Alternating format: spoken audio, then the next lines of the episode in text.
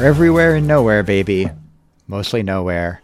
Absolutely, hopelessly, irretrievably, fucking nowhere. Here on the Owls Americast, Sheffield Wednesday opinion with an American accent. Yeah, we're doing a show. Some dumb idiots decided to do a podcast on Night of the Rotherham game sometime last week, and here we are. One such idiot is your host, Jeffrey Paternostro. I am drinking a Pineapple Kingston Negroni tonight because I would like to be anywhere but here. So I'm envisaging, envisaging, Oh boy. imagining myself. We'll go with that on a tropical island somewhere with a split base of Jamaican and pineapple rum, Campari, and sweet vermouth that can complete the traditional Negroni combination. It's very spirit forward because it's all booze, which we'll need to talk about these two games. And the two idiots joining me to talk about these games. First, in New Jersey, it's Patty A. Jones. Patty, what are you drinking? Good Booze. evening, Jeffrey. Um, I've been drinking whiskey since about 4 p.m. this afternoon. Um, and that's why this idea of a live Facebook podcast came about. Because it was either I quit the podcast for good, um, or I was looking I very just- good around 445. yeah, yeah, or um, we can get people involved that we've never done before and make it exciting. So um, we've gone for the latter. Uh, I'm drinking old fashioned, um, uh, and I will uh, keep chasing it throughout the night. also on the line in his own well subtropical paradise i suppose out on martha's vineyard it's justin disorder justin what are you drinking Three miles from Martha's Vineyard, Jeff. I don't think I can swim that far. I think about it though. You can see it right off the beaches. So I grabbed a uh, imperial stout off the shelf on my beer run today, and I don't know what it was, and it was thirteen percent. That's why I grabbed it. So, but speaking of your Negroni, I'm going to chase it with uh, Schilling Beer Company, which is up in Littleton, New Hampshire. Um, they make what they call an Aosta, an Italian style pilsner. And I was fascinated by that because I don't know what an Italian style pilsner is, and I'm going to give it a shot tonight. it's like probably not very good if my Fair experience enough. italian beer has taught me anything but Jeff, not very good. much like uh yeah thanks Were you- that was that your transition There you go. So uh, we're gonna dispense with the match previews for now, or match reviews for now. We will do a match preview. There's one game, mercifully. It will also probably be bad, but Wednesday more likely to lose in a more traditional, less stupid way, perhaps. But we're gonna dispense with the match reviews because if you're listening to a podcast the night, or I suppose morning after the Rotherham game, you're the kind of sicko that watched both the Luton and Rotherham games. You know what happened. I don't think there's anything we can add to the experience uh, analytically, emotionally, spiritually to uh, improve things for any of us, really. So we're going to skip that and go right to the Wednesday news. Uh, Wednesday have a new manager. They have hired Darren Moore from Doncaster Rovers, previously of West Brom. Uh, this is a little bit surprising.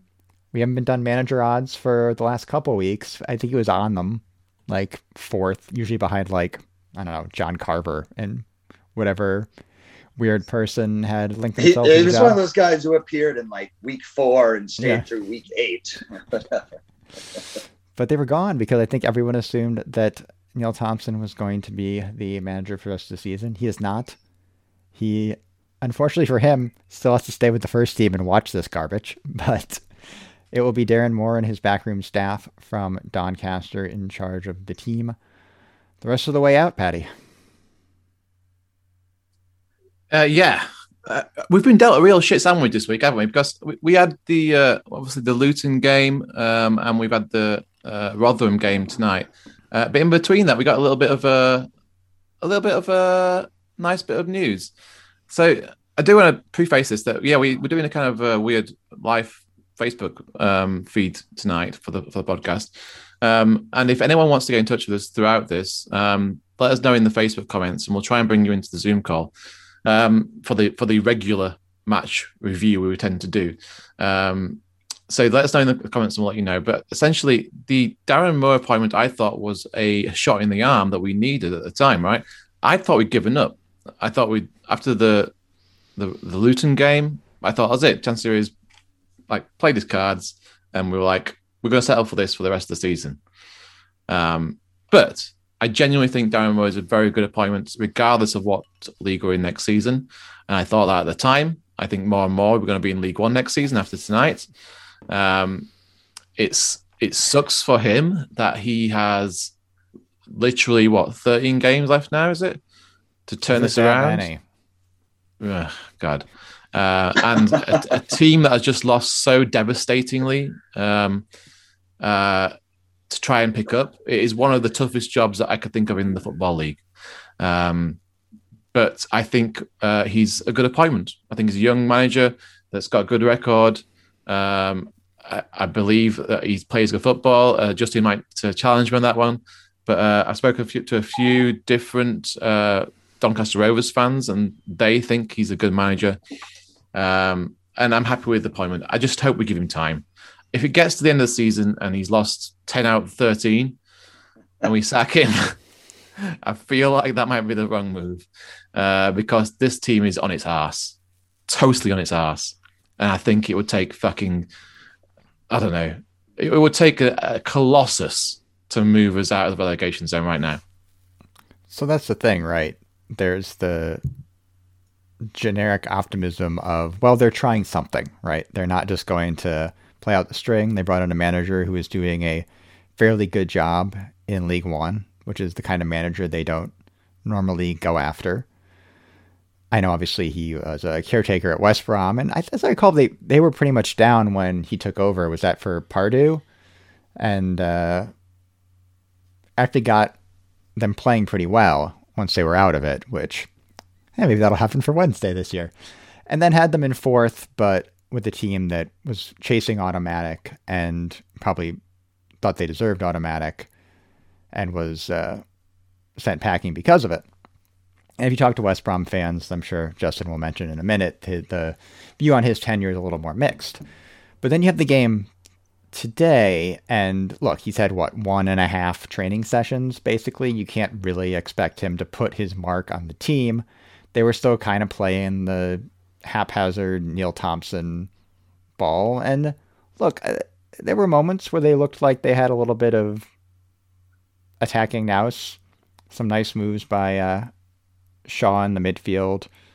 I think with, both with and without the ball to set up some stuff down the channels or down the wings, and a couple good set pieces from corner kicks, and then one really really bad set piece from a corner kick later in the game.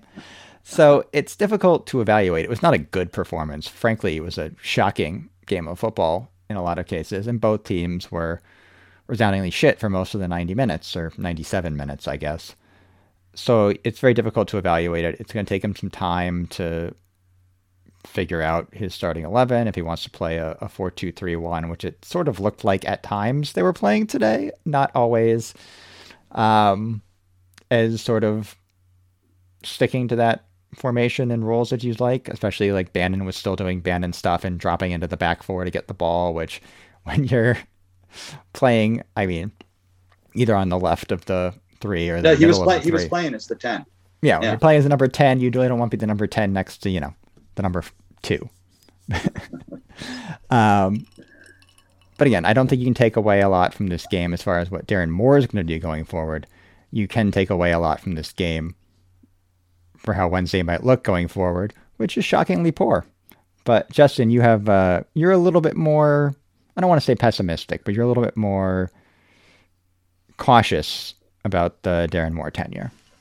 So when when this first happened uh, and it went down, I didn't really look into it much when we were first um, linked with him, and, and, I do remember him being with West Brom. So I, I did a bit of a deeper dive, and uh, Patty will get all stats man on me. But the, the fact is that if you looked at the statistics of how the team played when he took over West Brom, when they were, they were all done. Um, and they had a couple big wins. They beat uh, Spurs and they beat United during that run in.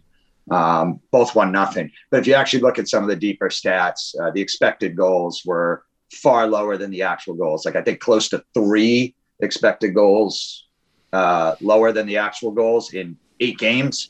Um, and those three goals were big for making, you know, when you win one nothing, that makes you look pretty good. So you know, West Brom didn't actually play that well. In fact, they played like Pulis, who started the year as their manager before Pardew came in, changed everything, was terrible. And then Moore made it back to Pulis. And then the next year with West Brom, uh, they had maybe the best, most talented team in the division and were kind of scuffing even in fourth. Um, so, and, and when I went and looked back at what all the West Brom papers and what people were saying at the time, everybody kind of said, well, this is why Darren Moore got fired because he's a man, he's was very tactically rigid, always the four two three one, insisted on playing out from the back, even when he had a team that couldn't do it. There were Chris Brunt quotes, kind of throwing him under the bus in a nice way, but you know, there was some stuff I, I read about that. And that's when I reached out to you guys and said, I don't know if I like this. However, looking into what he's done with Doncaster and his approach, I'm a little more optimistic. Um, I do worry that he's not, you know, tact- tactically adaptive, which is one of the two main things our team needs right now. We need a manager who can adapt during games and adapt game to game and set things up and change things and be And we able can't to play well one way right now. I don't know how that's going to work. Well, Trying it's to not gonna like work this tactically year, right? fluid. Sure. Right. It, it might not work this year. And that's okay. And that's why I'm okay with this signing longer term if we understand this may be a project. And as Patty said, got to give the man time. Um, but having said all of that, um, I'm really excited and I'm really rooting for for Darren Moore. And you know, yes, it's that he's a young manager, so there there is some potential there. The fact that he changed the way he operated from his first failed job to a second job shows the ability of growth.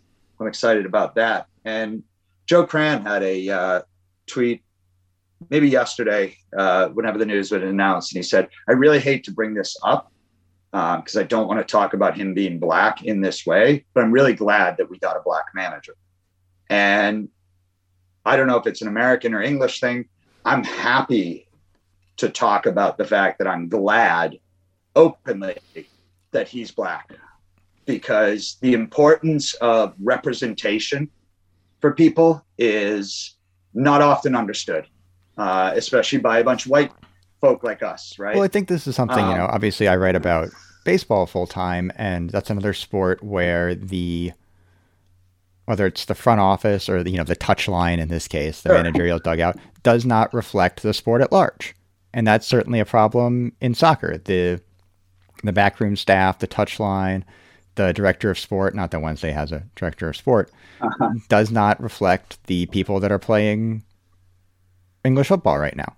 Um, and I, it, yeah, I want to see Darren Moore succeed because, you know, Right. what we've seen, especially is sort of like this sort of, I don't know how it's the uh, glass ceiling kind of thing, but you, you know, the, Tony Pulis is always going to get another managerial job, no matter how like badly he fails at a spot. We've seen people like, you know, Mick McCarthy and think of all the Oh, Alan Pardew, you mentioned Alan- Alan. Pardew. was He the did have to go to the Dutch league at some point. Recycled. But you know, recycled those type of managers always seem to get more managerial jobs. If you know, if Darren Moore washes out like Patty says and loses ten of thirteen, I don't know what his next job is going to be, if anything, in English football. You hope so. I mean, you Yeah. hope he gets Wait, so know, I, I. I jokingly said 10 out of 13. If you, if if Darren Moore loses 10 of 13, do you think we'll sack him? he's still better than Pulis. so Oh, no. I just I, I do want to finish this thought and then we can move on because the idea like you know I'm 44 and when I was a kid if I was a Scottish kid it would be possible for me to not likely but possible for me to someday manage Manchester United right if I'm growing up these days and I'm a Spanish kid I could be Man City's manager but if you're growing up black in Birmingham in the 1970s and 80s and 90s, uh, you can't be a manager in English football. And Darren Moore has done that. So for all those kids out there, and especially in Sheffield now, an opportunity to see and say, hey, we can do this. We can see that representation. I think that's important beyond sport. And that doesn't mean you shouldn't fire Darren Moore if he sucks. We most certainly should fire him if he sucks. But Whether he sucks or not, we're probably going to fire him if he loses 10 or 13 games, regardless of a long term plan or not. I don't think we should. Well, we don't have I don't a think we should either. Plan, Patty. We spent all year talking about no long term plan. James has spent four years talking about no long term plan. And I'm with you. We don't- I've known I don't- James for longer than this podcast. It's been more than four years.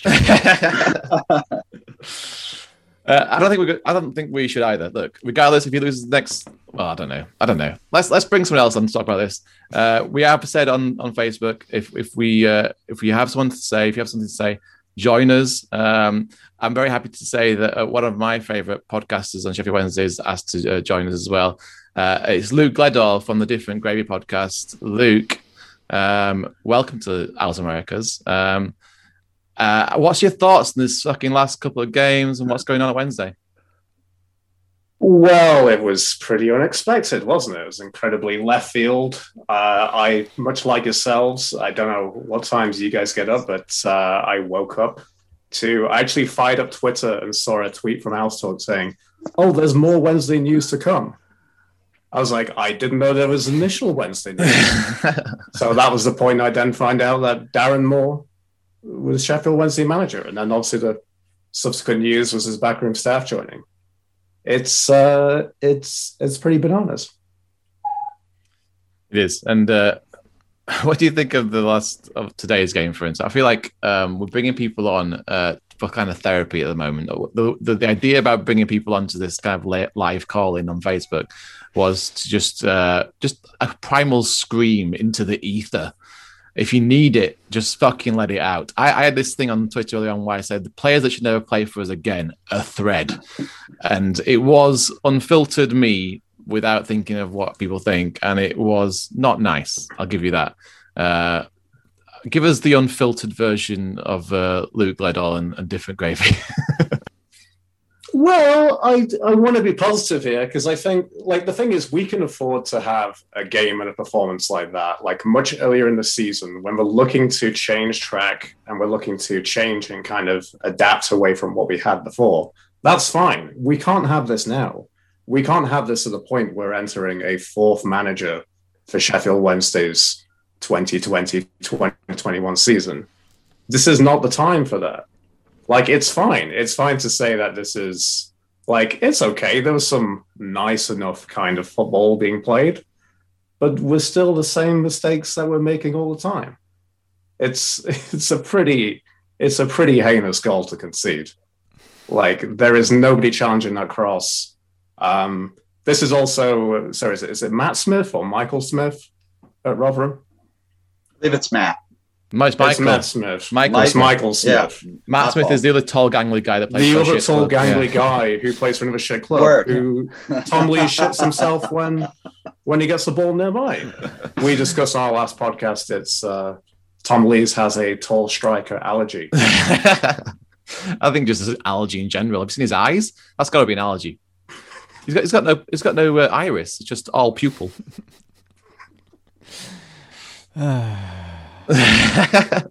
I did call him a dead-eyed, soulless. I think maybe a C would have mentioned on Twitter. Uh, that was during my unfiltered phase too. So um, no, I don't know if you did on Twitter. You've done that on here and in person. So True, true. Uh, whether uh, Tom Lees has a soul or not is up for debate still, I believe. Um, anyway, uh, Luke, that's really nice. I've got a few more uh, uh, comments on Facebook, which is nice. Um, New Orleans Owl is going to touch. He's ready to join. Um, and we have uh, Colorado Owl ready to join too. Uh, Jeff, Jeff, and fellow Justin. teacher. Jeff, and Justin, take it away while I'm trying to do the admin of this, please. Well, we didn't have an agenda Uh, for the yeah, episode, let me, Patty. Let me hit Luke so up with a question. Uh, Luke, uh, so you, you were, we were talking about Moore today, and I was super curious if he was going to push in. He's he's done a he's played like a four two three one very consistently for a year and a half at Doncaster, and that's what he does. When I saw that lineup, I was like, are we doing what we've done all year, or should be doing all year, except for Pulis five two? Because that's how we bought the team and set up for it or is he going to kind of move it around and cram it into his 4231 which it looks like he did do you have thoughts on that either way about Moore coming in and saying fuck you guys we're doing it my way versus hey let's uh, i've just been here as jeff said a practice and a half and like hey guys let's why don't you do your thing The thing that I really want to be wrong about as a Sheffield Wednesday fan, I think it's something that we all sh- we all share. Like on this is like we have seen this football team for the entirety of the season. We have seen that there's no recognized left back in this team. Like I, I that is not Matt Penney's role. I don't. I still don't know what Matt Penney's role is. Like I'm going to be honest, but it's it's definitely not that. So I, I really want to suspend my disbelief when I see some of the lineups like, but then that's the thing. I didn't know today looking at that from initially when you see the lineup, is this going to be a three five two? You know, because you could see you could see Palmer playing kind of the you know as part of that back three. I made it work both ways when I thought about it. can I can I raise something on the podcast? I I don't know if you guys have covered this yet, but um, at this point, I'm starting to wonder: is there a clause in Sam Hutchinson's contract where he has to play every game? It's weird, isn't it? Yeah. Because I mean, he is clearly leggy. Leggy is being kind to him, uh, and there's, I mean, he lunges at the best of times when he's when he's desperate, but he feels like he's desperate a lot. I uh, don't want him to touch the ball. I thought he was actually not... like a little more passable when they when he was kind of slipping back into the center back three because he yes. really didn't have to run, and his yeah. positional awareness is still pretty good, and he can also still pick a pass out of the back too. But anytime, well, he, he, he was so good when he first came back, right? As a center yeah. Mm-hmm. that first two games, I thought was good. But they kind of have him in the the Joey Pelupessy role right now, and he's which uh, which role is that, Jeffrey? Can we not call it the Joey Pelupessy role, please? That's a, a bad title to name. Uh, as someone pointed out on Twitter, uh, twelve points from the six games with Joey Pelupessy starting, three from the seven with Sam Hutchinson starting there. So you can't argue with the stats, Fatty. Well, that that was someone more to. today. More but, more wants that when when you do that four two three one, you want to get the ball. You want to work triangles between those two defensive midfielders, your fullbacks, and your uh, your four front four. And right. that just wasn't Hutchinson was not going to do that. And left back aside, and we don't have a left back, and that's an issue. I don't think the center the two pivot positions is an issue because you have at least for the rest of the season, Luke Shaw and Massimo Luongo, who would be perfect for that. The only problem is Massimo Luongo can never be fit for three games in a row, which is again, as I said last week, is why he's at Sheffield Wednesday and not in the Premier League. But I don't know if he can be fit for three games this season, Jeff. Yeah. The the perfect middle for Darren Moore, the perfect central midfield would be Shaw Luongo with Izzy Brown up front. Yeah that that grouping of them two as the defensive or really more when you say when you say when you say the perfect grouping you mean a perfectly mid-table championship midfield three which is fine i i think that's a midfield three that can push for better things but well, they're one of them will be here next year and probably not maybe maybe yeah yeah, it's just not just funny. Poor Darren Moore comes in and then hey, here's this guy who would be absolutely perfect for your defensive midfield. Yeah, he's going to Celtic next year. Well, I think the other problem too, just more generally, is the idea that, and I sort of alluded to this already. Uh, you can hammer this team into any formation you want. Like the players just aren't getting the job done, whether it's 3 5 2, 4 2 3 1, for whatever iteration they come up with, whatever the fullback situation is, however many oh. center backs, which center backs they are in any given Let's talk about the actual formations today because I feel like okay. this is Darren Moore's first game and I feel like he got it wrong. I feel like he's not viewed any tapes of us. He's not seriously. I mean, I've been there three days. I'll give him that. But if he'd watched um, any of our games, he wouldn't have taken the job, Patty. True. Maybe ignorance is bliss. But I, though is that the back four, we've not played well in a back four in absolutely years. Tom Lees cannot play without two people at the other side of him. He is yeah. a dreadful centre half with uh, in a back four. I thought Börner was all right today. To be fair, Börner's all right, but I mean, he's he's swimming in a, in a, in the deep end with no fucking help. You've got Penney who can't defend, and you've got Palmer who's patchy at best. That the formation today was asking for trouble, and you've you've started Adam Reach, um, Barry Bannon, Liam Shaw, and uh, uh, Hutchinson in, in midfield, and Windass who's playing a left-sided role. It just, it, I, am going to give him a pass. I'm not going to pass this week, but that if you'd watched us play over the last season, that was never going to work, and it didn't work. Um, and Adam Reach, how he gets a game, uh, based on his performances recently, I have no fucking clue. Um, yes, Izzy Brown gave away the, the goal at the end, but he was much better against uh, Luton than uh, Adam Reach was, and Adam Reach has been over the past what ten games now. I thought Brown was okay after he came on, just because he was actually the one thing he does, and I think this is if they're going to play that way, is key is he gets the ball, he turns up field, and he looks to make a pass, and nobody else in the midfield does that. Like even Bannon, when Bannon's running around in circles a lot of time, he wants to take it, he wants to take an extra touch, he wants to kind of do like sort of swing out, but Brown is direct and was actually able to pick a pass down the channels, uh, especially against Luton. That was true as well. And I just, you get this player. this is so Wednesday. I mean, we've gone through four managers this year, so everyone's going to have their favorites, other than Joey Pelupessy, who they all start. But Brown always seemed, especially even early in the season, like kind of the perfect, and not even like a number 10, but some sort of like central attacking midfield kind of role. And we keep and I, Patty and I disagree with this. I thought I thought Bannon was actually pretty good in the second half. I thought he was shocking in the first half. Um, I Let's get he... Bannon. I am gonna fucking take you down because Bannon. I thought it was the, the, opposite.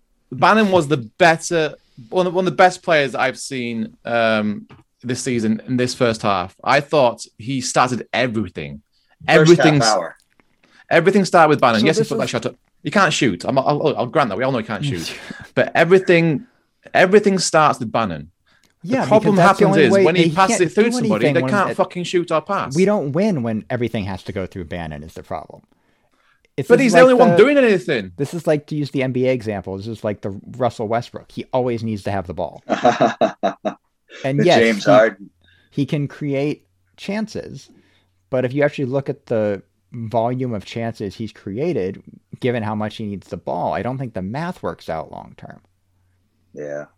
Look, it doesn't work out long term. I'm just saying today's game, Bannon was by far and away the best player on the pitch. And as soon as he gave it to anybody else, it was like watching a fucking circus. Like Reach, you pass the ball to Reach, he falls over, he takes too long, he can't play, he can't use a right foot, he has to switch his left foot. It takes it takes too long on the ball, and he fucks it up. Uh, if he puts a good set piece in, there's no one on the end of it because no one's in the right play it is it was comical at times. I felt like I was watching. It felt like I planted Barry Bannon into a non-league team, and I was watching people fall over in front of him. And if I was him, I'd just get up and walk out. I'm surprised.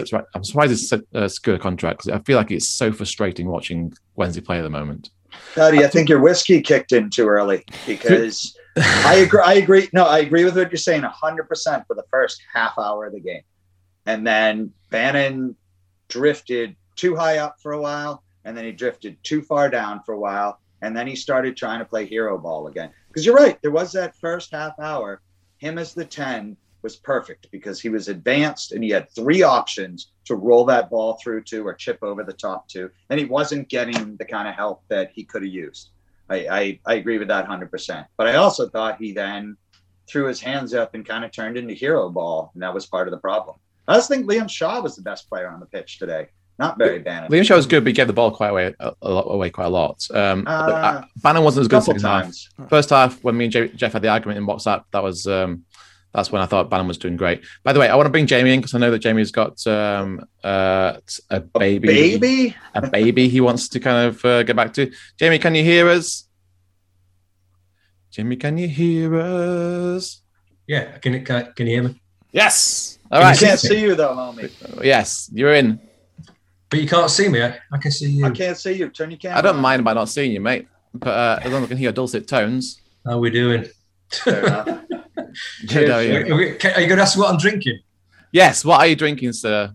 I've got a whole box of Costco wine, and, I'm, and I'm skipping the glass. I'm just gonna, I'm just gonna get this tap straight in my mouth.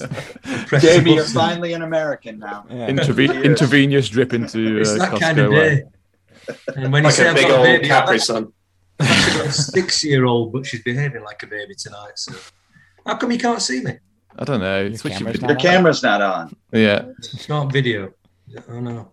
Zooming is unable to detect camera. I've ruined it now, and I've ruined it. I was listening to you going great, just slagging Wednesday off. I've come in and ruined it.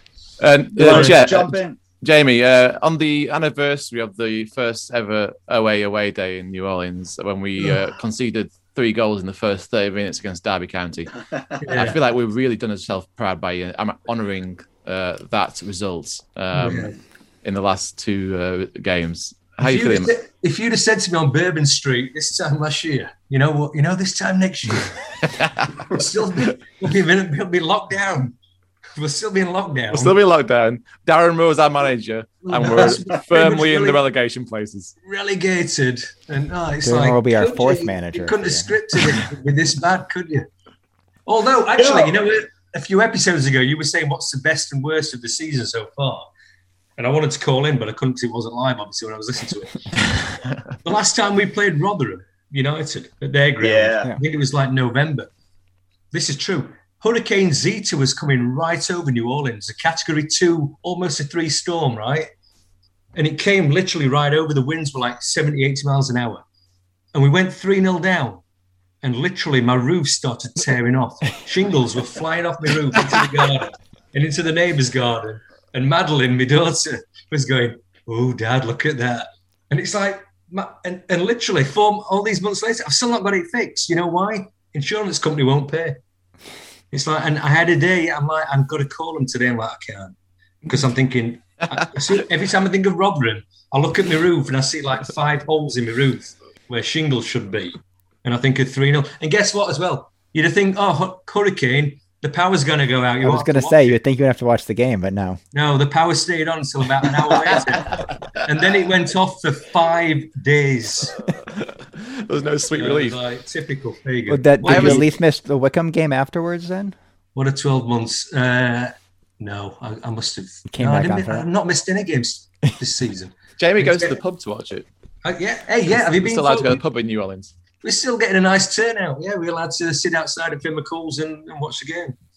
Oh, what a great spot that is! Just to have It that is, yeah. TV out there, man. That's it's, it's so beautiful. anyway, let, let, talking of meetups, let me bring the mood up a little bit and think of next season in League One. Uh, That's a good start. Gonna, where we're gonna where we're gonna, have, where we're gonna have the second national meetup. I Um, say we do September in New York. September's close. Can we all get vaccinated by then? Uh, hopefully, yeah. I How, mean, I'd how about uh, how's I'd Accrington Stanley in November? What's the weather like there? It's away, got- away. So I, I do New actually, York, I do actually want to apologize to Accrington Stanley fans because I've made them the butt of League One jokes for the last couple of weeks. They have a better chance to be in the championship next year than we do, since they're in seventh place in League One right now. It's a funny team name. It's like Alexandria Yeah. Crewe. Yeah. Right? you should use them. They're mid-table, Jeff. Hmm. That should be your new. Oh, is, that, League is, One that, is that is where Walking Dead's filmed? I did Which do begs a, uh, I did Why did- post why the did Google Darren Moore directions. I posted Google directions from Hillsborough to MK Dons today, and it was whatever. It was, it was it was like a funny joke. Then I actually looked at it, and like literally there were thirty different construction notifications on the M1 the whole way down. it said this journey may take longer than normal. All right. Well, um, Jamie, did you just ask a great question? Yeah, why did Darren Moore leave a potential uh, League One promotion side? I assume we're paying him more take money. on an impossible job. We were we were pretty much down after Saturday's result, weren't we? Forget tonight. Even if we won tonight, it's If they'd like, won, they would have been five points off 19th, Jamie. yeah. Just don't look at the rest of the Well, fixture at- I mean, calendar. what, what, five straight defeats now have we had? I mean, we we've got relegation written all over us. We have for like a while. The my opinion. stink of it surrounding us. Stink, the stink of it surrounds us. It really does. So why would Darren Moore take just take this poison chalice? I've no idea. money. Anybody? Yeah, it's got to be money. Money? Nothing else. He made Chansiri laugh. Anybody Direct, direct, direct quote, man. Well, at We uh, least we know our, our conversation at least we know laugh. this manager has had a conversation with Chansiri before taking the job, unlike Pulis. I love it. Actually, again, I'll, I'll throw in a point I meant to make about Darren Moore earlier. He is, by all accounts, the nicest fucking man in the world. And he is a super devout Christian, which I don't give a shit about, except for the fact that he follows it through 100%. And he donates lots of time to uh, different causes. Joe Cran mentioned the uh, Inspire Africa cause that uh, is a big part of, and you know, spending a lot of money in third world countries and a lot of his time going to these places and doing all that. And, and when he was at West Brom, even when people were like, eh, you're not necessarily doing a great job, everybody loved him and his attitude. Um, he's, he's the just a wonderfully kind, positive person, and Lord knows we need that around this fucking club right now. Uh, right. So um, we've got another guest on. This is good. This is working out quite well. I like it. Um, Andy in Colorado has joined us. Uh, Andy, how you doing, mate? as good as can be expected. What are you drinking? what are you drinking, Uh, Andy? I've got a Michelob Amber Bock. We didn't ask Luca. Luke, have you got a drink on the go? No, I'm just uh, Calgary's Council Pub. Eh, But it's in an innocent gun glass, you'd like to know. Andy, um, what would you like to get off your chest on today's? Uh, I want to call it praise and. Gr- we need to find a we need to find a praise and grumble alternative to this Owls Americast. But um, uh, the live podcast variant here. What's what, what's going in your mind? It just it just infuriates me what's going on right now. Simply because obviously in Colorado we've we've got a seven hour time difference back to Sheffield. So it's right in my midday today. So I'm a, I'm a teacher, teach first grade. So I managed to get 20 minutes during lunch where I could watch I follow. And I got the exact time that they scored their goal, their first goal. And then I have to go back to teaching. So I'm trying to teach while slightly looking at my phone, trying to find the score. And I'm getting more and more angry, which I take it out on the kids in class. so, and then when the when the, the winner went in, I was fuming. It just ruins my day. It's pa- particularly in the morning, like the the Luton game. By the time it finishes, it's 10, 10 a.m. for me, and my day is just ruined. I'm just it, just angry all day, and every every game I watch, it's kind of a joke now. I, I speak to my family back home, and I say, "Oh, I hope it's a good day for you today." It never is. All year, it's just been a just a cluster all year. And then you know, you see you see those tweets, don't you, that go out that are funny, like saying one goal at home, whatever it is in 2020. You think I've watched every game. I've watched all of them. How much of my life has been taken watching that shit all year? The fuck is wrong with us? Well, we've never, we've never, we've, we've never even drawn a game. We've gone, uh, we've gone down a goal first, right? We've lost every single game we've conceded first in. So we should just turn off the match as soon as we concede to, I- I to save any kind of uh, um, waste of time. But To, um, to be fair, Patty, they did equalize with literally the worst goal I've ever seen in my life. let's talk about that one a little bit because that was uh, that was the only way we are going to score tonight, right? We haven't even talked about With we Matt Penney about- six feet offside, yeah, and still not Matt able to finish. offside, terrible control, uh, and just rebounds off the goalkeeper, and the guy, the defender, just happens to be there to poke it in. Um, but I want to talk about Callum Patterson a little bit because I feel like he had a fucking nightmare today. Um, So what's new? I applaud the fact that he's in these positions quite a lot, but I'd rather it's somebody that can fucking finish in this position because two to other Gary Hooper back from India, I think he would have scored three today. really two of the four opportunities he had today. I think maybe he had more than four, but two of the four I can remember. The keeper was already gone. He dived out the way, and Patterson could still not fucking get on target. That is unacceptable. And they had a free header which he should have gone target. Two free target. headers. two free headers. Look, I know he put some effort in, but these are the people that uh, we shouldn't have been signing in the first place. Yes, we need fighters. This is all Gary Monk's fault in the day. Guy Monk signed a bunch of people that he thought were good um, personalities and, and good. Ca- ca- bullshit. Callum Patterson would be good up front with the right partner. He doesn't have it. He's being asked to do something he can't do, which is be the finisher. Disagree. Disagree entirely. He's he's He can he can do the ad G ad G role. I think he does. He works hard actually scored goals occasionally though. occasionally.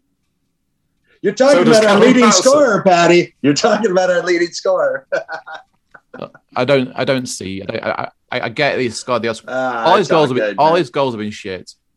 Uh, They just Yeah. scuffed I mean, it I, and they've I don't even mind. Like sometimes you need to score some shit goals in this league, but Yeah, I think no, he's the kinda- he can get, like- he can get like eleven goals for you. Seven of them will be shit. He'll score a couple penalties. He'll have one random twenty-five yarder, but he needs the right like amount of service and. You can play big guy, little guy with him. I think his positional awareness is good, and even Yeah. his hold-up play is not awful. Um, you know, it's not what He is we should be decent looking for, but. Yeah. But again, it's like anything else. There's been no service. I, I do have a question for the group. I, I was watching. Uh, there was service today. I'm gonna, I'm gonna, there was there was Yeah, service, he, he today, didn't score. That's fine. Uh, and we had Did- lost did- service and no one on the did- end of after it. they came on, did uh True. did Rhodes or Marriott have a touch? Marriott did. Mhm. Not not many, but I did see him with the like ball. I appreciate like going for too. it, but yeah, some weird. Yeah, Marriott was in that strange left wing berth, Mm. wasn't he? Yeah. Yeah, that's not where he's going to be effective, right? Neither him or Windass were effective in that left wing breath. And, then one of them will go to Reading in another year and score 25 goals for them because we were mistakenly playing I, on the Alright, I would say 2 3 1. Justin. I would say Justin. I think Marriott's very effective back at Derby, being ignored on the training ground. Here he is. he's, he's better when he's injured. I love it. Marriott looks like one of those guys that um you know the pranksters that got on like in front of the uh, team photos. They just ju- jump onto the pitch and he's like just jumps onto the end of the team photo and oh it's well it's, it's that prankster that gets in front of team photos. But he's been doing it over and over again and get on the pitch while we're playing football and it's not funny anymore. He should go back to being a prankster.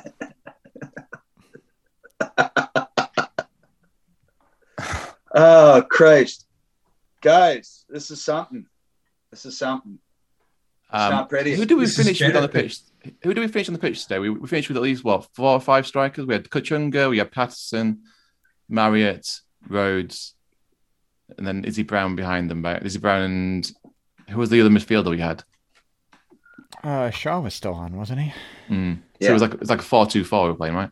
Yeah. You think that's very, um, very kind of efficient and forward thinking, Paddy? That we're leaping ahead to that desperate moment of the manager's reign when they just choke all the strikers on the Playing a. WM, yeah.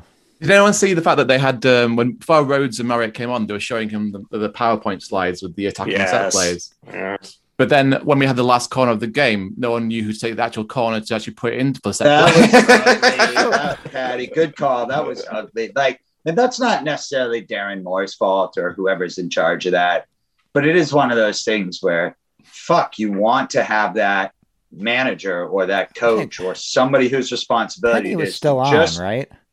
no Penney got taken off. It's like, who did they expect to have on corners? like, I'm not think who I actually put one. Well, like, no, but, but can that's put in, like, an not- who outswinging you- from the left, Who like- you expect to? It's about at some point somebody in charge of that fucking team in some coaching position should have known on their radar we may take Barry Bannon off this game for whatever reason. If so, who is in charge of free kicks and corners and rank them? Oh well, if Izzy Brown is on the field, he takes them. If he's not, uh, somebody else does. And we because didn't who do was that. it? today. Kachunga walked over to take it at first, I think, Oh, before. I don't. I think Kadeem Harris has taken him before. He's not Mm. great at him, but he's Yeah. taken him. I kind of figured he would be going over that way. It was just one of those things right? you, you, you're going, how do you not have a clue? I don't give a fuck that it's a brand new coaching staff with one and a half practices. I don't give a fuck that it's a team falling apart. Be fucking professional at your job.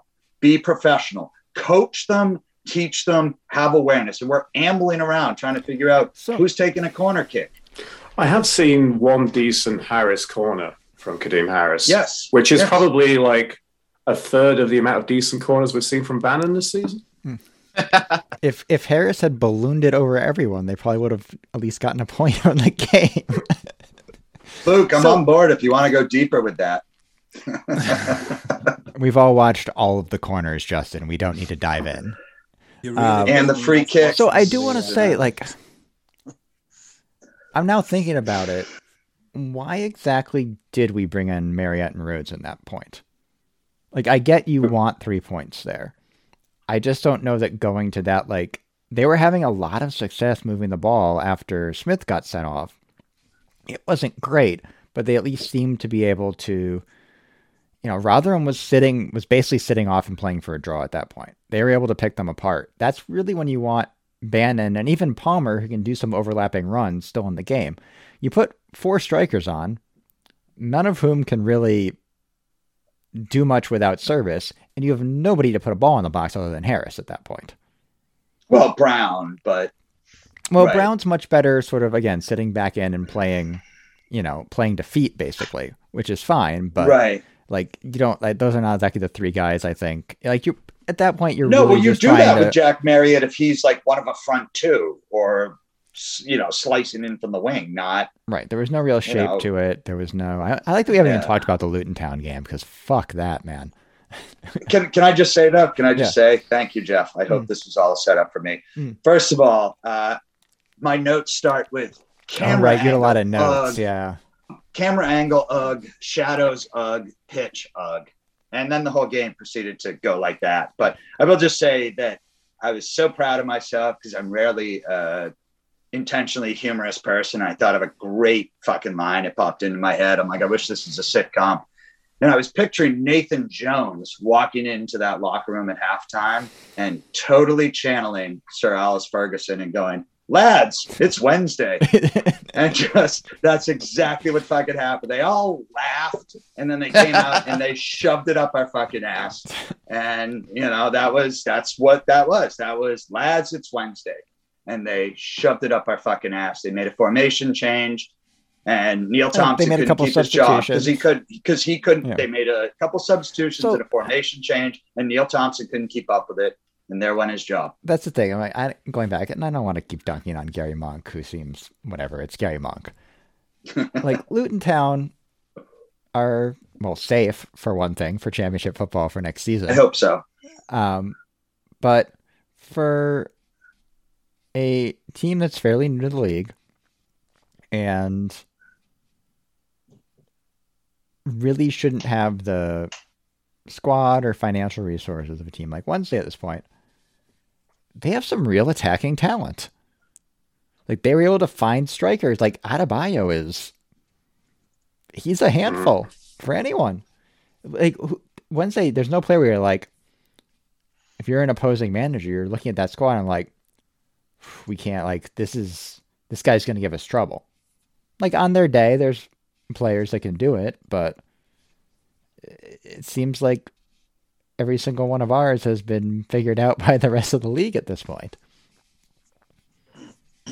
And that's it, right? There's no there well, even when it went 1-1 and they were a man up, you look and you know, I hate to bring it back to the Carlos era teams because you can do that until the like that's just that might as well be Chris Waddle and David Hirst at this point At this as far as yeah. where the club is. But you could look and when it was you know Forestieri would find a goal, Hooper would find a goal, Wallace would find a goal. They you know they create something out of nothing, and there's just no sense that there's anyone in that team that is either willing or able to grab a match. And again, like again, like Luton Town, that should have been a winnable game, especially up to you know, like you know Rotherham at home. You see it out, like you get ahead and you see it out. These are the, the games. There's no ability to win any kind of game. Really, is the thing. I think you kind of stumbled on a point there around the, where we used to win games um, under maybe Carlos, uh, maybe towards the end of Carlos's thing was was through a few great kind of pieces of individual skill. So what Grace done today, is- well, not just today, but whenever we play on like a national broadcast where Sky Sports come down anything or something, like that, they'll mention that Adam Reach scores worldies. They'll mention that Adam that um, Barry Bannon's a fantastic player that just dropped down with the Premier League. Barry Bannon hasn't played the Premier League for six years now. Adam Reach hasn't scored a worldie, what feels like for more than six years, but I'm sure it's less than that. Um, and it's just like this is the this is the tropes that people put about. We've known watching this for the last three years now that Adam Reach hasn't scored a worldie. He hasn't scored a goal. I don't think this season, or maybe one goal this season or two goals this season. But it just those these are people from the past. These are these are people from the history that we're relying on, and it's no longer there. We don't do we don't do what people expect us to do because we are gone. With the whole like skill, effort, talent from that I don't even Two think it's- seasons we were I- good. I- some of that's true. They But this also is- this The is rea- this they're all why five years older now. Yeah, but that's why you don't fucking resign them. And that's what yeah. we're doing. We're resigning these people. I don't give a shit what Barry Bannon That's has what- done it- in the past. even if and I it- appreciate all yeah. this. even But if I Bannon disagree with, off. even if I disagree Hold with Patty real quick. about go, Go ahead. ahead. Go ahead. No, you're fine. Even if I disagree with Patty that you know, Bannon versus Shaw. Like you watch that game, who do you want here next year? It's not Bannon, it's Shaw. Regardless of who is better today. I don't think Oh, so, man. Patty, stop it. Patty, stop it. I will drive like to New Shaw- is Jersey Shaw and 20? I think Shaw's head in. 20. You would take Bannon over fucking Shaw right now. Dude, Shaw, we saw Shaw's Shaw is a like, champ. Shaw is full like a array of champion, skills today. championship. Like, and he he has some size. He has a physical presence that Bannon doesn't have. Yes, he can't put a touch. he can't put a forty five year old ball down the a forty five yard ball down the wing to Kadeem Harris that Harris will then balloon over everyone. Like he doesn't have the Hollywood pass in him, but he does the basic stuff well you need to succeed in this league right now. You talk Oh, about got, how he's, got, he's got a fabulous first touch. Yeah. He can move the ball short, put it on people. Oh, Jamie, you look good, baby. You look got- good, baby. I got a new lap. So listen, uh, the Swansea City game drew one-one. I was outside Finn McCool's with my old laptop, and uh, it started raining big time. Ruined the laptop, knackered it. I went without a laptop for a good few months, and then my lovely wife bought me a new laptop for Valentine's Day. And this is the first time I've used it with video. And she's just had to come in now and do some like tweaking. Finally got me online. I love the first time we get on video on your laptop is on live on Facebook. yeah. To our to our all nine of to all nine of our Facebook videos uh, viewers. So they probably most of us only see. Luke, No, you put- sorry about that. Now you're Luke. going to put up with it. Look, and I have got the box line. down in one, down in one, down in one. Oh, there's a lot in there. Luke, you put your hand up earlier on. I wanted to go back to you.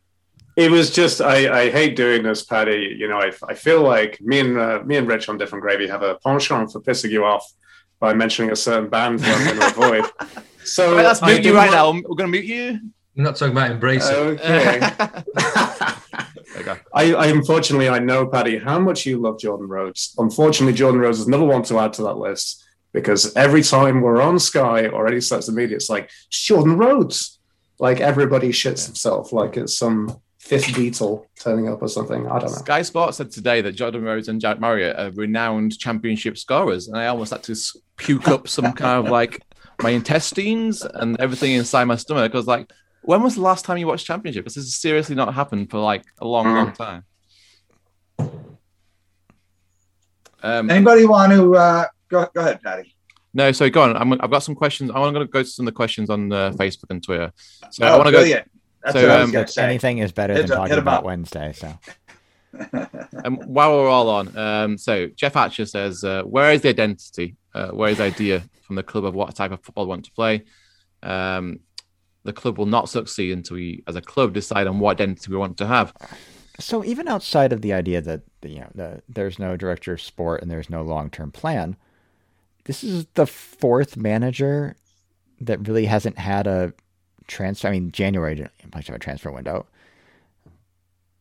and they were again searching for a manager the entire transfer window. I don't think Neil Thompson was making purchases for say. I know that there was some action. Third but- manager, Monk. Monk technically had last one. yeah, Monk had last of. So there, these are all these player, people using Gary Monk's players and trying to make it fit into whatever system they want to p- play, and this is something that's now gone on for, you know, however many transfer windows. Because you know Monk came in late because Steve Bruce left late, and Bruce came in mid-season, and Jos Luhukay, I don't know if he knew the championship or English soccer or how to manage a football team. And there's really clear, no clear overarching idea. And like, look, Darren Moore wants to play 4 2 3 1. You know, fine. If, if we're committing to Darren Moore past this season, come what may, let him go out and buy the players he needs to play a 4 2 3 1. He's managed in the Premier League, the Championship, and League One. He should have a pretty good idea of who he wants to get to fit his system. Follow the breadcrumbs, Jeff. Right. And that but that's the idea, right? Like even if you don't have a long-term plan for the club and a nebulous at best transfer policy that may involve various agents of dubious prominence, you still have to like give like like Gary Monk built the squad to play the way that Gary Monk wanted to play and we can argue whether he got a long enough leash or not. I think most would probably argue that it might have been time, but that's the reality in this league. It's it's been basically since Carlos left. It's been a series of you know short termism type decisions, and there's a reason that the Cowleys and Chris Hughton and whoever else don't want to come here right now. There's I don't know what we're building. I mean, I, I know what we're building. It's a club that's going to Accrington Stanley next year. Assuming Follow Accrington Stanley does not get promoted. Jeff. Yeah. There's a small part of me that wants to drop to League One because last time we did, we did clear out everybody and we found the Whelan, we found the Brunt and those players, and we built and came back. But uh, like you say, would anybody even want to come to us now in the situation that we're in? So we're stuck between the rock and the hard place. I think all the time. It's such And a tricky realistically, balance. too, like- I want to stay in the championship because that's where, you know, we're gonna do better. and We can attract better players. But then you think, should we just get rid and start afresh? But then you've got to look at Chansiri. Would anything change if he's there? So, what do you do? And the financial penalties for going down now versus 10 years ago, Mhm. given where the club is, I, I like how many times can you do that over a 20 year period and bounce back? Like we've seen clubs like Bolton and, you know, Wigan, Sunderland still down there. You know, uh, Pompey is a mess. They might finally get back up, but, you know, there's no guarantee they bounce back particularly quickly. Like, yeah. maybe they're Wolves, but I don't think anyone thinks they have the infrastructure that Wolves has right now to do what Wolves did outside of possibly the agents of dubious provenance. it's still an absolute mystery as well how much money Chansiri has. And my worry is how much longer he keeps, he just like throws his dummy out. You know what I mean? It's like, how, how much longer can this go on? If we're down there for a couple of two or three or four years, what? what? He's bankrolling us, isn't well, like, the other the, the problem with that is Yeah. yeah. he can, uh, he's bankrolling us in so much as he's continuing to put a fairly pricey squad on the field, but the rest of the infrastructure around the club is not. I don't think is getting funded the same way. Whether it's commercial, whether it's the youth team, whether it's the pitch, whether it's anything else. cleaning yeah. up the pitch. The team is not, you know, the the club is not merely the, you know, the 18 players that get penciled into the starting lineup or the squad every week. There's got to be more around that if you want to have real growth. Like, look, it looks like Brentford is finally going to get to the Premier League this year. And I know James has made this point before, but if you go back and look at the League One playoff again from about a decade ago now, uh, and sort of the path the two clubs have taken since then, it's sort of a tortoise versus hare kind of thing, isn't it? Like Wednesday were the team that went up. They survived. That's not a tortoise hare. Hartlepool's in the fucking. They're not even in the league. They're out of the fucking league. But what I'm Right. saying is like specifically for Brentford and Wednesday, you know, Wednesday got up, they survived Dave Jones not being able to handle the championship. You know, Stuart Gray steadied the ship. They brought in yes, dog. They brought in new money with Chansiri. You know, maybe they got Get a little, on. they got a a little point. faster. You know, they got a little taste of it. They got to Wembley faster, but they haven't been able to sustain it. Like Jeff! Brentford has had sustainable Jeff! growth over the last decade Jeff. and Wednesday haven't. I will now let the dog out of the room before she wakes up my eight month old. All right, before we so we're gonna we're gonna move on to the preview soon, but uh, while we've got a, a good cross section of Owls Americas on this podcast, uh, we did get some po- we did get some questions on the Twitter too, so uh, that are not necessarily miserable ones either. So I'm gonna go to these ones. Uh, what's the best bars you've watched matches in across the states? So first of all, I'm gonna go to Jamie in New Orleans. Obviously, I think he's got a very No, stonewall there's answer. only one. There's Finn McCool's, isn't it? I Tim mean, McCool's in New Orleans. in New Orleans, yeah. I, I can't say anywhere. else. I mean, have I watched games other, elsewhere? I have watched games in other cities, but nowhere matches Finn McCool's for me. Andy. Obviously, I'm biased. Um, I'd have, to Next, say, I'd have to say the football factory with uh, with you when I went out for Valentine's Day a couple of years ago with the wife to New York. I dropped in. I told I told, I told the wife we were going to New York for Valentine's Day under the guise of just going to meet you guys in New York. And she loved me for that forever. So yeah, that was a really good atmosphere in there. Out in Colorado, difficult because you know they're all Man U fans, Chelsea fans, and so on. So I'd call them Glory supporters, but you know, not right now. so yeah, football factory was a, a good because that was an early game, if I remember, against Rotherham. So it was still a good atmosphere to say it was only seven a.m. New York time. Luke, have you found a good bar where you are? I was going to say Football Factory in New York and one time. I think I was there for the. It's when we beat Villa 2 1, and we were actually there like four minutes late, so we missed Reach. Reach beaming I had a and that screamer. worldly. That was Yeah. my birthday, that game. Look, uh, have you told me I've met you before? No, I, I think. No, I didn't sing along. I'm too shy. Okay. Anyone else got better shouts uh, for football bars? Just you want to give your shout in uh, Boston? No, because I want to cry. The field in uh, Cambridge closed down because of coronavirus, which wasn't my favorite bar, but I've seen Wednesday play. That would be the Phoenix Landing, um, and we'll get back there again someday. Uh, but the field was a fabulous Irish bar that had to close down, unfortunately, because of coronavirus. One of one of the great spots in, in Cambridge, Mass, for getting a good pint of Guinness and, and relaxing. All right, I've got one more question, and then I'll let you guys go, and we'll talk about the preview uh, for Reading. Um, strangest place in the states that you've seen a Wednesdayite. I've got a good one for this. So I can start off. So I was at uh, Austin City Limits Festival. Uh, I was just about. I was thinking I was leaving the stage where Yungblud were playing, who are from Doncaster. I didn't realize at the time, but I was like, "This is the worst music I've ever heard in my entire life." Um, I, I hope they're going to die in embarrassment. I googled them on the way back to see someone else, uh, and I realized they're from Doncaster. This is in Austin, Texas. Uh, I was like, oh fuck, they're from Doncaster. now, now Yungblud is like fucking on like thirty thousand million fucking Spotify plays, like partnering with anyone you talk about in like rap world and stuff like that. Anyway, don't listen to Yungblud; is is awful. Uh, but on the way back from Yungblud to another tent, um, I was wearing my Wednesday shirt. My friend was too who lives in Houston. Um, and a guy comes up in a kind of leather jacket and a cowboy hat, and he goes, "Fucking hell, Wednesday fans in Austin, Texas, what are you doing down here?" And I'm like, uh, "We're just seeing a festival, mate." And he's like, "Oh, oh, it's really nice to meet you. I'm, I'm from like back home in England." It's like, "Oh, well, we live." In, my friend lives in Houston, and my, my friend in Houston goes, "Oh, he's Paddy from New York Owls. Do you know New York Owls?" I was like, "Great, thanks, mate." Uh, um, the guy goes, "I follow him on Twitter. I follow him on Facebook. Oh, nice to meet you." Blah blah blah. And anyway, long story short, this guy uh, is from uh, about, I would say, he's, he's almost neighbours to my parents in uh, in South Yorkshire, in like a Maltby type Sandbeck area.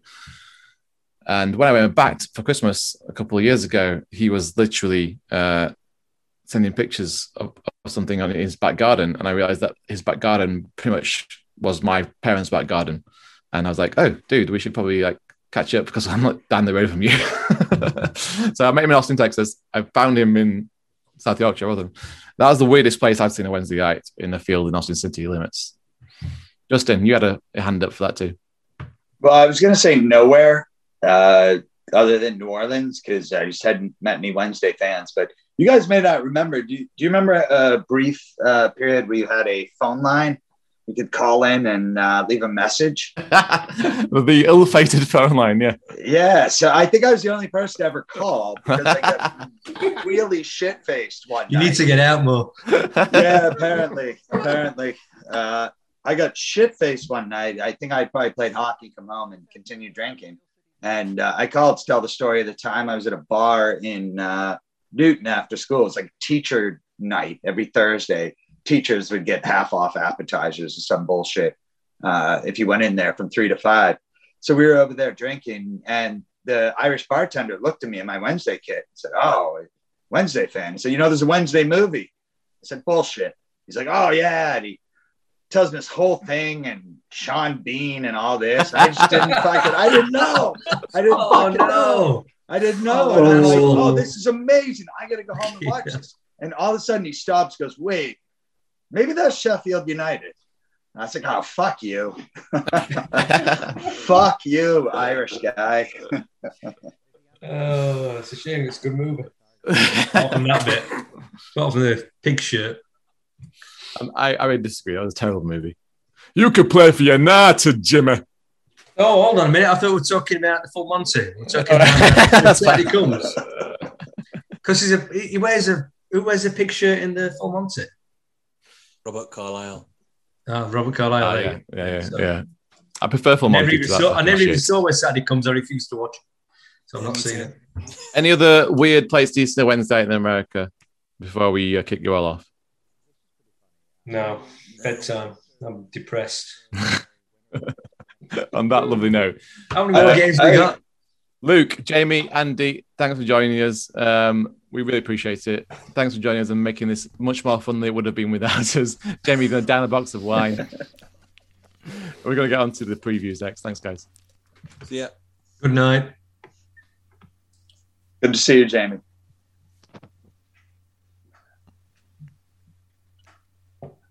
Wait, Right, we're doing we can, we're uh, doing co- more. We're going to do more. It's all. Jesus. I should take Justin. Justin, is, have I got your number, Justin? We, We can message you, mate. later. yeah, get, Maybe get I'll do give this me on Facebook number. Live. Keep in touch. No, we Right. can do this. Yeah, we can do some. Uh, we can do this. Sorry. Um, Sorry, bye. Bye. bye. Bye, Jamie. I'm trying to go. All right, Jeff, let's go. We're doing gonna a match have to- preview. Yeah, the match preview from I'm not playing the interstitial music. So now we'll move to a, a single match preview. And Justin discovers Reading. We've already played and has a very good striker who used to play at Wednesday. I will say, guys, I send you all this information so you guys could contribute to the previews too. But Mm. since it falls upon me, uh, fifth place team, uh, 17 fucking wins. Imagine that. They've won 17 games this year. Have Sounds fun. they scored last 46 goals. Yeah. No, for real, right? uh, not in great form, my friends. Not in great form. Um, Buddy, I got news for to you. What Whoa, happened whoa, whoa, when teams whoa, not in great form? We're we're previewing Reading, Jeff. We're previewing Reading. Hmm. We're not worried about anybody else here. Previewing Reading, not in great form. They lost to 10 man Wycombe. Can you imagine losing to a 10 man side in the relegation zone? Who the fuck does that? Uh, even in their last two wins, they were not very good against, uh, well, Rotherham and uh, Blackburn. So if you guys recall the last time we played them at the beginning of December, uh, Callum Patterson on a 24th minute goal. Everybody was feeling good. And Liam Shaw almost immediately picked up a red card after that. Uh, Lucas Joao equalized before halftime. It was a 1 1 draw in which we spent the entire second half bunkered up uh, within our 18 yard box. Uh, not particularly enjoyable. Uh, Reading has played a 4 2 3 1 most of the year. They like to work the ball to their front line. Four guys, all of them, uh, well, Joao is 27. The other three attacking midfielders are 25 and under. Uh, Ejaria, Olise, and uh, Meite, who is back for this game after having been out injured, uh, which is not great. And they will keep the ball on the ground, move it up to those front three, and try to find Joao on the move. Uh, which, by the way, again, Lucas Joao, uh, 17 goals, six assists. He's uh, fourth in the league in goals, um, although I believe goals per minute he's a little higher. Um, and he's second in goals and assists, uh, only to Ivan Toney, who's you know from another universe in this league. So um, good news is they've got a couple injuries. One of their defensive midfielders is out, and one of their big center backs. Brentford Mike- have like five Mike players Morrison out against out. us. Jeff, Jeff, there's one team we're talking you about. You were asking me to contribute more to the preview, so I'm trying to help, Justin. Very helpful, Jeff. Mm. Uh, yeah, no, we're gonna fucking lose to Reading. That's how that. Yeah. That's how that goes. So, I don't know if you guys want to contribute anything else, or Is it at Reading or Hillsborough? Uh, it's at Reading. The So I guess my Madejski only question is, it, yeah, at the Madejski, when they put the cardboard cutouts in the stands, are they all wearing Manchester United jerseys? oh, ouch, ouch. Oh, that hurts. That hurts. My I've my good friend Karen. I feel like um, I feel like uh, this is a certain loss. Uh, I don't really care about So their yeah, form. So here's the thing: like you say that, I don't know when it's gonna happen, but they're gonna win like some stupid game in the next couple weeks. It's gonna get them within like four points of safety with the game in hand, just to be as obnoxious as possible down the stretch. If this goes down to like the last game, I'm gonna hate them more for dragging it out because For real. at this point, I am ready to just go. That's it. We're good. We're relegated. Don't give me that ounce of hope. They gave me the ounce of hope by appointing a manager when I thought they'd done. Um, and I don't I don't want it anymore. I'd rather just lose the next five games and be done with it. I just I'm sick of it. I'm sick. I'm sick of this football club.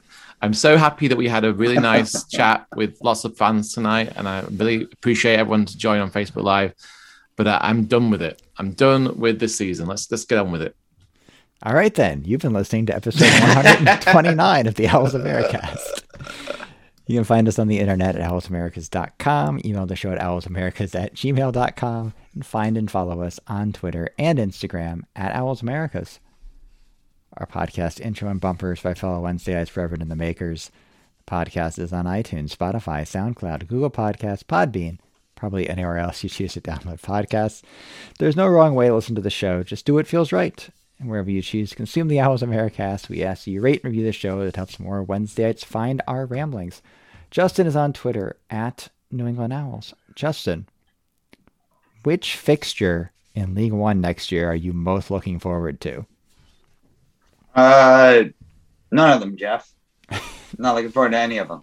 Um, I do actually just really quick, and it seems to do this a lot because maybe it's the edibles that I eat and it causes me to forget things until the end. But I really did want to take a minute to recognize Glenn Roeder, right? Oh yeah, I was supposed to a put that on guy who was yeah, I know. We, we didn't have an agenda because we all got drunk this afternoon because of this shit. But so I'm really glad I remembered this at the last minute. Um, because because Roeder was a good player and he was a solid manager. Um, I think West Ham's his most famous. I mean Newcastle, he managed there. He was he was on Hoddle's squad in England. Um, but he was part of that initial staff with Carlos, right? He was part of that triumvirate that got us Ross Wallace and Daniel Pudil and Barry Bannan and, and found these guys were slightly out of form or slightly off the radar and helped build a team that, you know, for all of as awful as things are, we were literally a bounce or two of the football away from being in the Premier League and allowing tuna bucks to go bananas. And maybe that wouldn't have worked, but maybe it would have. Um, but in all Tuna, seriousness, tuna and bananas never work. Don't go together. tuna and bananas. There you go. Uh, no, but seriously, especially as an American, I don't think I appreciate Glenn Roeder um, having, you know, just not grown up with the game like that. And everybody I've heard has said that he is one of the nicest people in football. Um, so it's sad to lose somebody at at uh, age where they had a lot of time left to continue being one of the nicest people in football. Patty is on Twitter at New York Owls and at Patty A. Jones. Patty is a veteran of the League One circuit. Is there a good away day in there for Wednesdayites next year? Um, there is Pompey, uh, long drive. It's a very long drive. Once that's necessarily a great away day? Um, um, you know, I'm gonna do a Justin. I'm, I'm gonna I'm gonna pivot uh, because I don't want to talk about League One right now. I'm gonna pivot to a couple of things. One, I want to say uh, another person passed away this week, which is Ian St. John, who was our assistant manager with Jack Charlton, um, but probably more well known by Wednesdayites and everyone really about being a TV presenter in the uh, uh, late 80s, early 90s with um, Greavesy. Uh, that's a massive loss. He was a fantastic presenter, a fantastic uh, uh, footballer. Um, and secondly, I want to finish on something around. Uh, we mentioned Sid the Greek last week and the response to his kind of outreach to people when he was feeling low, and it was fantastic. It was the Wednesdayite spirit at its best. Um, this week we saw the Wednesday spirit at its worst with uh, one of our friends, Vic from the uh, Wednesday Week podcast, uh, and she said this. She's had this throughout her life as a Wednesday fan. She she was she's been in the media. She's put herself in front of the media. She's been a podcaster for like fucking years now. She was the original um, uh, Wednesday Week podcast uh, contributor. Uh, and yet she's still getting shit. And uh, this week, when Darren Moore was announced, she uh, went on multiple n- local news because they reached out to her because she's a well-known personality now. And uh, as usual with uh, most of um, her appearances, she gets negative shit on, on Facebook and social media and Twitter. And she had enough. She, she quit. She quit Twitter. She quit um, Facebook. And she's done it before, and it's frustrating that she has to put up with this all the time. Uh, and I just want to say that if you're listening to us, and you're the ones that are commenting about people negatively on Facebook who are Wednesday fans like yourself because they're in the media or anything else, just have a think about what you're saying because it doesn't necessarily, it's not just into the ether and everyone doesn't see it. People see it and it affects them and it negatively affects them. People don't deal with it as well as you might expect. Just because they're in the media doesn't mean that they're necessarily uh, built like steel and they can affect, they can take this in. So uh, have a think about yourselves. Um, don't drive people off like the support of Sheffield Wednesday that your fellow Wednesday fans. Uh, and if you've got negative views for us, just put it in the iTunes comments. It's fine. Patty, thanks for bringing that up. I, I know I've been listening to Vic for a long time. No, no, I always agree with their takes, but it's not about that. They're coming from the right place. You would never treat, you don't want to treat other human beings to the point where they're, you know, we're going to miss seeing her on Twitter and, and other places. So I hope that, uh, you know, I hope that works out. But thank you for bringing that up. And in the end, it's just a it's just a game of soccer. We'll watch it next year. it is. We'll watch it next year wherever it is. I'm gonna fucking watch it next week, man. Yeah. Well, For some reason. and we'll see you back here once again next week.